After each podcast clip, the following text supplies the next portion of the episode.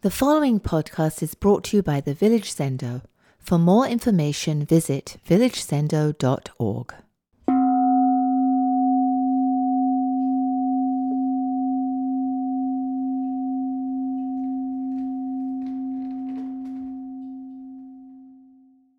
As you can tell, I don't do many Zoom meetings. My name is Concho. I'm a senior student here at the Zendo. And thank you, Bokushu. Thank you, Ryushin. Um, may we completely realize the Tathagata's true meaning. That is a phrase that really struck home to me this week on Thursday uh, when I heard um, Riton Roshi's talk. And uh, it doesn't really tell us what the true meaning is, does it? It just it just asks that we may act, realize the Tathagata's true meaning. And we see this a lot in our lit- liturgy uh, what is the meaning of Bodhidharmas coming from the West, for example? It's a question that's often posed. And um, the answer is never given. the answer is up to us to find. Um, there's a koan about that too uh, that I really like. Um, and it's about this guy called Elder Ting. Elder Ting stands motionless. And what Elder Ting did was he asked his teacher, Rinzai, he said, What is the meaning or the great meaning of the Buddhist teachings. And I'll come back to that koan in a second, because um, I've seen this Dharma talk coming off on the horizon for a while, and I've I, I was wondering for a long time what to talk about. And the events of this week have really affected me deeply, and I um, my mind goes back to 1990, um, shortly after the fall of the Berlin Wall, and I was in Dublin, Ireland for a brief period. I was working in France. I came home and I saw a production of Hamlet that really blew me away. And what was remarkable about this not, production was not least the fact that it was all in Romanian. The entire it was uncut in Romanian, no subtitles given, no nothing. It was just presumed you understood the play. And the it was it was acted and directed by Ion Caramitru, who went on to become the Romanian uh, Minister for Cultural Affairs um, after the fall of the dictator Ceausescu. This production had been produced under the dictatorship of Ceausescu. And Ceausescu, like many tyrants, was very paranoid. We've seen a bit of that this week. Paranoia, uh, worried about uh, you know, the mobs coming to take him in the dead of night that kind of thing. He was very superstitious too. And so he banned all depictions of ghosts. Ghosts were not allowed. You couldn't paint them, you couldn't make movies about them. And certainly Hamlet fell into the banned category there because the whole impetus of the play revolves around Hamlet seeing a, an apparition of the ghost of his father. And the ghost tells him that he was murdered by his, uh, his uncle who took over the kingdom. And they got around this. The play was uncut, which is rare, but they got they got around this by having um, this guy, just mysterious guy, walked onto stage in the background. Was Hamlet did both the ghost's speech and his own speech as some kind of like schizophrenics kind of, for want of a better word, and that's, that's not the best way to describe it, but sort of dual, dual personality thing, as if it was coming from his own psyche. And the guy in the background just played some atonal music on a piano very softly. And it was really chilling. Um, but that wasn't the most remarkable thing about the production. What was really remarkable, and it's something that most people don't get when they put this play on, is that everybody knew that King Claudius killed his brother to take over the crown. And no one says anything. They all pretend it's not happened. And that that that that lying, that sort of yes man ism, just came across so so so um, uh, strongly. And of course, under Ceausescu, that wouldn't have been lost on the audience that saw it. So it was a very powerful play in that respect. And it was more powerful, I guess, in the fact that it came right after the Romanian Revolution, um, which we, I remember it was televised. It was one of the first things like that that was televised, much like what we're seeing today is being televised. So Ham- Hamlet, of course, is a it's a notoriously difficult play, uh, and um, it, nobody quite knows what it really means. There's lots of debate. There's been tons of debate and books written over the centuries about it, and Shakespeare doesn't give us all that much in the terms of clarity, and that's kind of typical of a lot of Shakespeare, I think. But it's notorious. It's, it's very complicated, um, not least because, uh, first of all, some people believe that it's about the change from um, superstitious medieval past into the more enlightened um, world of reason of the Renaissance. I think this is a sort of an allegory about that. Hamlet, who's educated, doubts the ghost. He doubts that he, he doubts the ghost. He doubts the motives of the ghost. So that becomes the basis for his indecision and what have you. He doesn't know what the ghost means. So um, I think the best example of this kind of one of the things that people take away from the play is that um, people hear what they want to hear. It's another theme in the play, and it's demonstrated really well by this poem that the character of Polonius finds. Polonius is, a, is, a, is an um, assistant to King Claudius, his main advisor, he's also the father of Ophelia, who's this beautiful uh, girl that Hamlet is supposedly uh, in a relationship with. And he finds a, a love note by Hamlet to Ophelia that he decides to read out in court as a sort of a petty way to get, get back at Hamlet. And um, I'll just read you the first four lines of the poem. They go, Doubt thou the stars are fire, doubt that the sun doth move, doubt truth to be a liar, but never doubt I love.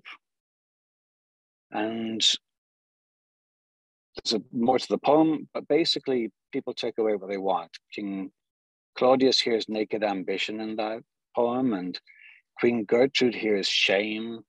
Um, Polonius hears frustrated longing for his daughter, and his daughter Ophelia, the subject of the poem, thinks Hamlet is mad.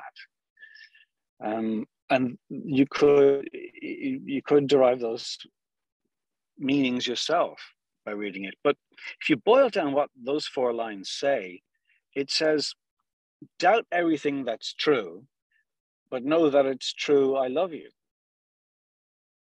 Which could mean I don't love you, or could also mean I do love you. And which is it? To be or not to be? That is the question. The maddening world of Hamlet. It's a real rabbit hole, that play, and uh, well worth uh, going down. Um, but back to our practice, I bring that up because I'm talking about meaning today. And in our study text for this Ango, um, uh, it, there's a few lines that speak to this. Um, Shodoka says, um, release your hold on earth, water, fire, wind, drink and eat as you wish in eternal serenity. All things are transient and completely empty. This is the great enlightenment of the Tathagata. Transience, emptiness, and enlightenment, these are the ultimate truths of Buddhism. So it, it tells us what the true meaning of the Tathagata is, doesn't it? But it goes on to say, the awakened one does not seek truth, does not cut off delusion. Truth and delusion are both vacant and without form. But this no form is neither empty nor not empty. It is the truly real form of the Tathagata. So we're thrown into that sort of rabbit hole world again. As well, if it's you know, if it's empty and not empty, or what's that mean? Uh, um, I had a coworker years ago when I first came to the Zendo, um, and I told him that I was uh, starting to practice Zen. He goes, "Oh, Zen, Zen! I know all about Zen." So really, and I said, "Yes, yes." I, I practiced Korean Zen for many years. I, I even learned Korean, and I went to Korea, and I did many months in the monasteries there, and and what have you. And I said, "Oh, that's great. What community do you do you practice with?" "Oh, I don't do it anymore." I said, well, well, why not? He says, oh, well, like I, um, everything's empty. all we're all one. So I figured, um, you know, I go about and I my daily life. I see people in the streets, see everybody here. It's all empty. We're all one. I don't really need to practice anymore. I got it.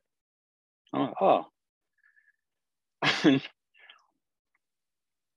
it was it was kind of disturbing to me because in some respects you kind of know that going in to zen don't you you know about inter- concepts of interdependence and emptiness and what have you but i think one of the terrifying things about things like that is that is is is that we might come to the conclusion that there's a pointlessness, a meaninglessness to to life, and um, I think of a another 17th century playwright, John Gay. He put on his tombstone, "Life's a joke. There's much to show it. I thought this once, but now I know it." And I think that to be in that space is dark. It's dark.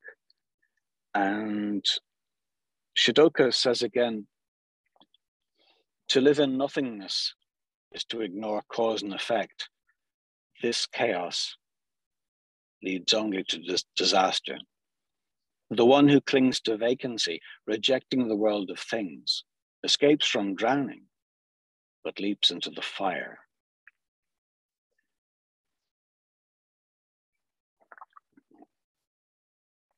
But we all want meaning, don't we?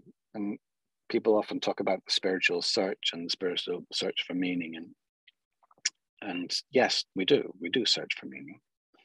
And what is meaning? I mean, the best that I can tell, and this is my own personal meaning of meaning, if you like, is that um, it's it's a comfortable understanding that concludes a story that we tell ourselves.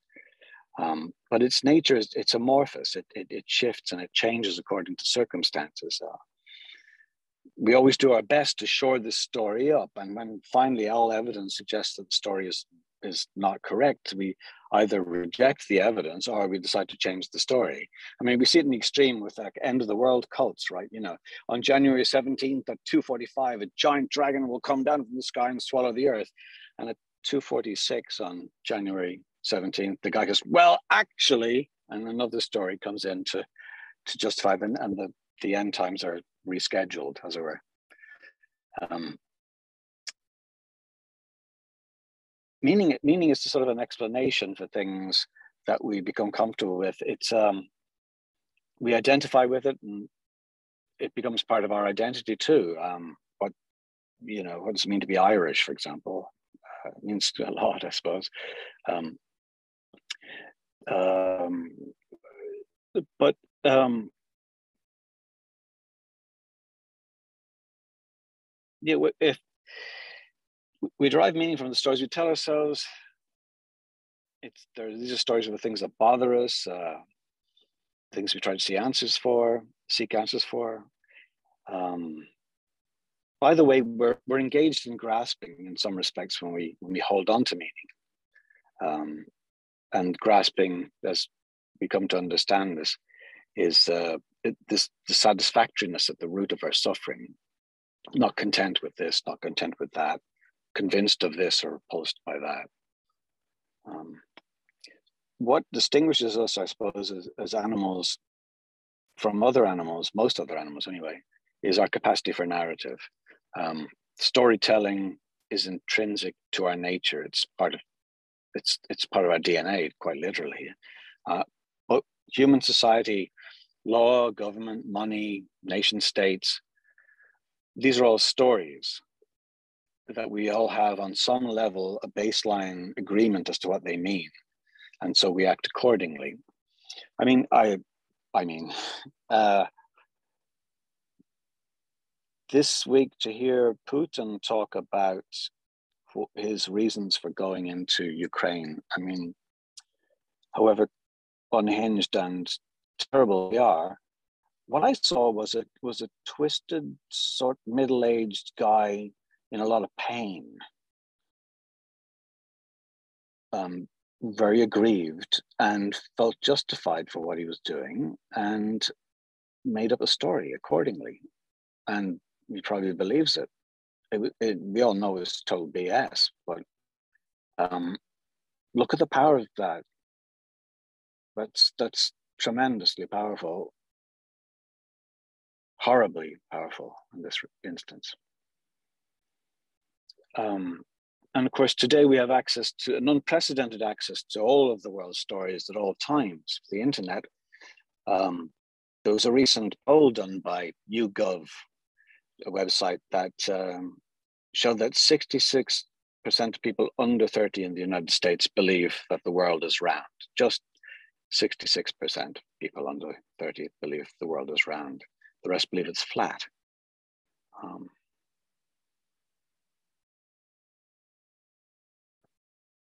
crazy. But back to Elder Ting. Elder Ting asked Rinzai, what is the great meaning of the Buddhist teachings? Rinzai got down from his seat, walked over to Ting, grabbed him, slapped him, pushed him away. And Ting just stood there. And a monk, you can almost imagine going, you know, Elder Ting, um, why do you not bow? And so Ting bows. And while he bows, he is greatly enlightened. There's also another story about Ting and the commentary, which I love. I'll read it to you. Once in Chen Chao, Elder Ting was returning from a vegetarian feast and he rested on a bridge. There he met three lecturing monks. One of them asked, What is the meaning of where the river Chan is deep, you must plumb the very bottom?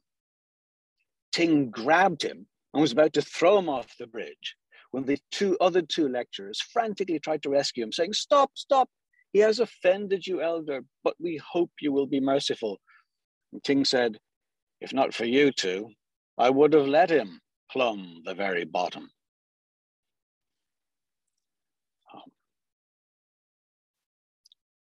In this Dharma talk from last Thursday, Rachel Roshi spoke about the precept of not speaking ill of others. And he very eloquently brought forward um, how our unconditional accepting of what each moment has to offer is in actuality the, the precept of not speaking ill of others. Would it not be true to say that Ting, when he bowed, it was an unconditional, conditional acceptance of what that moment had to offer. And that perhaps was his insight. That Ting wanted to have that monk understand that plumbing the depths of the river was something he needed to unconditionally accept. There, there is a phrase that jumped out at me in the Shodoka when I first read it. It's only three words. It says, in our dream. In our dream. And it presupposes that we are living in a dream with those three words. And again, I thought about Shakespeare. Um, in The Tempest, one of his problem plays uh, is rarely, rarely formed. Prospero is this Faustian figure that was kind of an Elizabethan trope. The idea of this person that surrounds themselves with all, all of the world's knowledge and imbibes it and becomes a great sage. Prospero's conclusion is that we are the stuff that dreams are made of. And I believe Shakespeare and many writers like him were cognizant of that, that we try to nail down the essence of reality, it just moves away. I mean, even though we construct all these stories to justify our existence, or we tell ourselves we are, well, I'm Concho, or I'm Tim, or I'm Tig, my Irish name, I'm whatever those those things, and um, uh, I still need to be cognizant of the fact that that's a story. But you know, you can't you can't tell Ukrainian family, for instance, that the bombs uh, above them are um, empty you know they're empty. Don't worry. You know you can't. You can't. They're bombs, and so searching for meaning is is is important. It's necessary. Um, if I didn't understand that a red stoplight meant stop, then then I'd be in trouble.